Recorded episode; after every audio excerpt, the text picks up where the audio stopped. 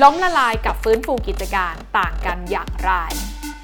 ถ้าเราเนี่ยเป็นเจ้าของธนาคารนะคะแล้วก็มีการปล่อยกู้ให้กับบริษัทหนึ่งประมาณ 100 ล้านบาทนะคะวันดีคืนดีนะคะกิจการที่เราไปปล่อยกู้เนี่ยเขาก็ประสบปัญหาทางการเงินอย่างหนักแล้วก็ไม่สามารถที่จะมาชำระคืนหนี้ที่เราปล่อยกู้ไปได้นะคะหนทางที่จะทำได้ก็คือต้องตามทวงหนี้เขาใช่ไหมคะ ซึ่งแน่นอนค่ะว่าพอเราตามทวงหนี้เขาไปเรื่อยๆ จนสุดท้ายเนี่ยเขาก็ไม่สามารถหาเงินมาชำระให้เราได้แล้ว เรียกว่าสุดทางแล้วเนี่ยนะคะคำตอบที่จะเกิดขึ้นหลังจากนั้นสำหรับบรรดาเจ้าหนี้มันก็เหลืออยู่แค่ 2 ทางค่ะ ทางแรกนะคะก็คือต้องปล่อยให้กิจการนั้นเนี่ยล้มละลายไป หรือทางที่ 2 ก็คือต้องให้กิจการนั้นเข้าสู่กระบวนการฟื้นฟูกิจการคำถามก็คือว่าคำว่าล้มละลาย และฟื้นฟูกิจการที่เราได้ยินกันในช่วงที่ผ่านมาเนี่ยมันแตกต่างกันอย่างไร ลงทุนแมนจะเล่าให้ฟัง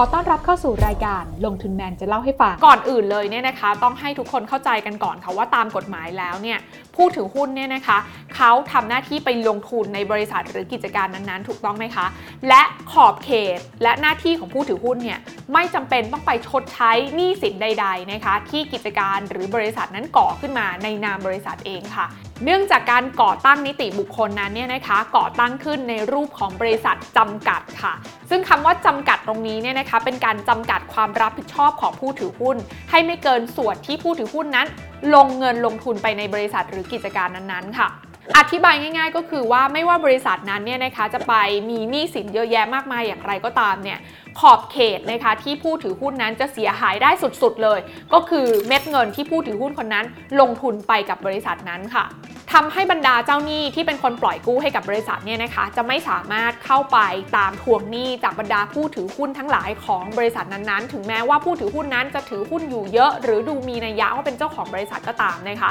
เพราะว่านี้นั้นๆเนี่ยถูกก่อขึ้นในนามของบริษัทนะคะ แต่ทีนี้คำถามก็คือว่าแล้วเจ้าหนี้เนี่ยเขาจะมีวิธีไปตามทวงหนี้สินของเขาคืนมาได้ยังไงกันบ้างล่ะถ้าในรูปการก็คือไม่สามารถไปตามจากผู้ถือหุ้นได้แบบนี้ จริง ๆ อย่างที่บอกไปมันก็มีอยู่ 2 วิธีด้วยกัน ที่ดูเผินๆเนี่ยอาจจะดูคล้ายกันนะคะ แต่ว่ามันมีความแตกต่างกันในรายละเอียดกันอยู่ค่ะ วิธีแรกที่เราได้ยินกันนะคะก็คือคำว่าล้มละลายค่ะ คำนี้เนี่ยนะคะจะเกิดขึ้นเมื่อเจ้าหนี้นั้นไปยื่นฟ้องต่อศาลค่ะ ว่าลูกหนี้ของเขาตอนนี้เนี่ยนะคะมีหนี้สินเยอะจนบริหารจัดการไม่ได้ แล้วก็ส่งผลกระทบต่อการประกอบธุรกิจของเขา ซึ่งสิ่งเหล่านี้เนี่ยก็จะส่งผลให้ลูกหนี้รายนี้เนี่ยนะคะ ไม่สามารถที่จะชำระคืนหนี้เงินกู้ให้กับเจ้าหนี้ได้นะคะ เจ้าหนี้เลยต้องมาฟ้องล้มละลาย โดยตามกฎหมายแล้วเนี่ยนะคะจะมีข้อกำหนดชัดเจนค่ะ ก็คือลูกหนี้ที่เป็นนิติบุคคลนั้น จะต้องมีหนี้สินไม่ต่ำกว่า 2 ล้านบาท และสำหรับบุคคลธรรมดานั้น ก็จะต้องมีหนี้สินไม่ต่ำกว่า 1 ล้านบาทนะคะ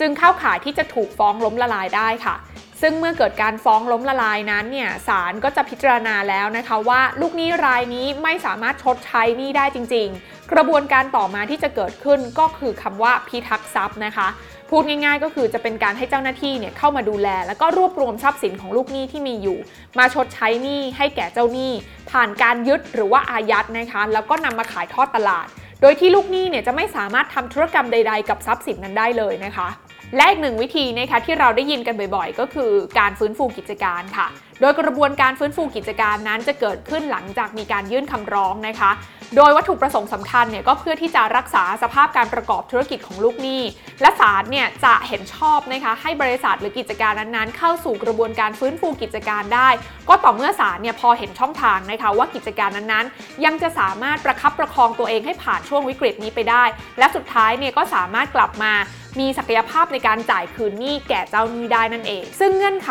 สำหรับการเข้าสู่การฟื้นฟูกิจการนั้นเนี่ยนะคะ นั่นก็คือบริษัทขนาดใหญ่ต้องมีหนี้ไม่ต่ำกว่า 10 ล้านบาท บริษัทขนาดกลางและเล็กต้องมีหนี้ไม่ต่ำกว่า 3 ล้านบาทและสำหรับการเข้าสู่กระบวนการฟื้นฟูกิจการได้หรือไม่นั้นเนี่ยนะคะศาลก็จะพิจารณาจากแผนการฟื้นฟูกิจการที่ถูกจัดทำขึ้นค่ะ หากศาลนั้นเห็นว่ามีโอกาสนะคะที่บริษัทนั้นจะปฏิบัติได้สำเร็จตามแผน ก็จะออกคำสั่งฟื้นฟูกิจการแก่ลูกหนี้ ซึ่งหลังจากเข้าสู่กระบวนการฟื้นฟูกิจการแล้ว หลายคนก็ตั้งคำถามต่อว่า แล้วจะเกิดอะไรขึ้นกันต่อนะคะ ต้องบอกว่าผลจากคำสั่งของการฟื้นฟูกิจการ ก็คือการพักการชำระหนี้นะคะ หรือก็คือการรักษาสภาพคล่องของกิจการให้ยังคงดำเนินธุรกิจต่อไปได้ ในช่วงเวลาที่พักชำระหนี้นั้นเนี่ยลูกหนี้ก็จะสามารถดำเนินกิจการได้ตามปกตินะคะ เพียงแต่จะไม่สามารถทำธุรกรรมที่จะเพิ่มภาระ หรือข้อผูกมัดต่อทรัพย์สินของลูกหนี้ได้ค่ะ อย่างเช่น ห้ามจำหน่าย ห้ามโอน ห้ามให้เช่า หรือห้ามก่อนหนี้เพิ่มเติมแล้ว ยกเว้นศาลจะอนุญาตให้ทำหรืออยู่ในแผนฟื้นฟูที่ศาลอนุมัติ ค่ะ ตัวอย่างบริษัทที่เข้าสู่กระบวนการฟื้นฟูกิจการที่เรารู้จักกันเป็นอย่างดีเนี่ยก็อย่างเช่น บริษัทการบินไทยจำกัดมหาชนนะคะ ซึ่งในช่วงเวลาหนึ่งเนี่ยต้องบอกว่าการบินไทยนั้น ประสบกับภาวะขาดทุนติดต่อกันหลายปี จนทำให้เกิดภาระหนี้สินหลายแสนล้านบาทนะคะ โดยสารเนี่ยนะคะเมื่อพิจารณาจากรายได้ของการบินไทยในช่วงเวลานั้น ก็พบว่าเป็นการยากนะคะที่การบินไทยนั้นจะสามารถชดใช้หนี้ทั้งหมดได้สำเร็จค่ะ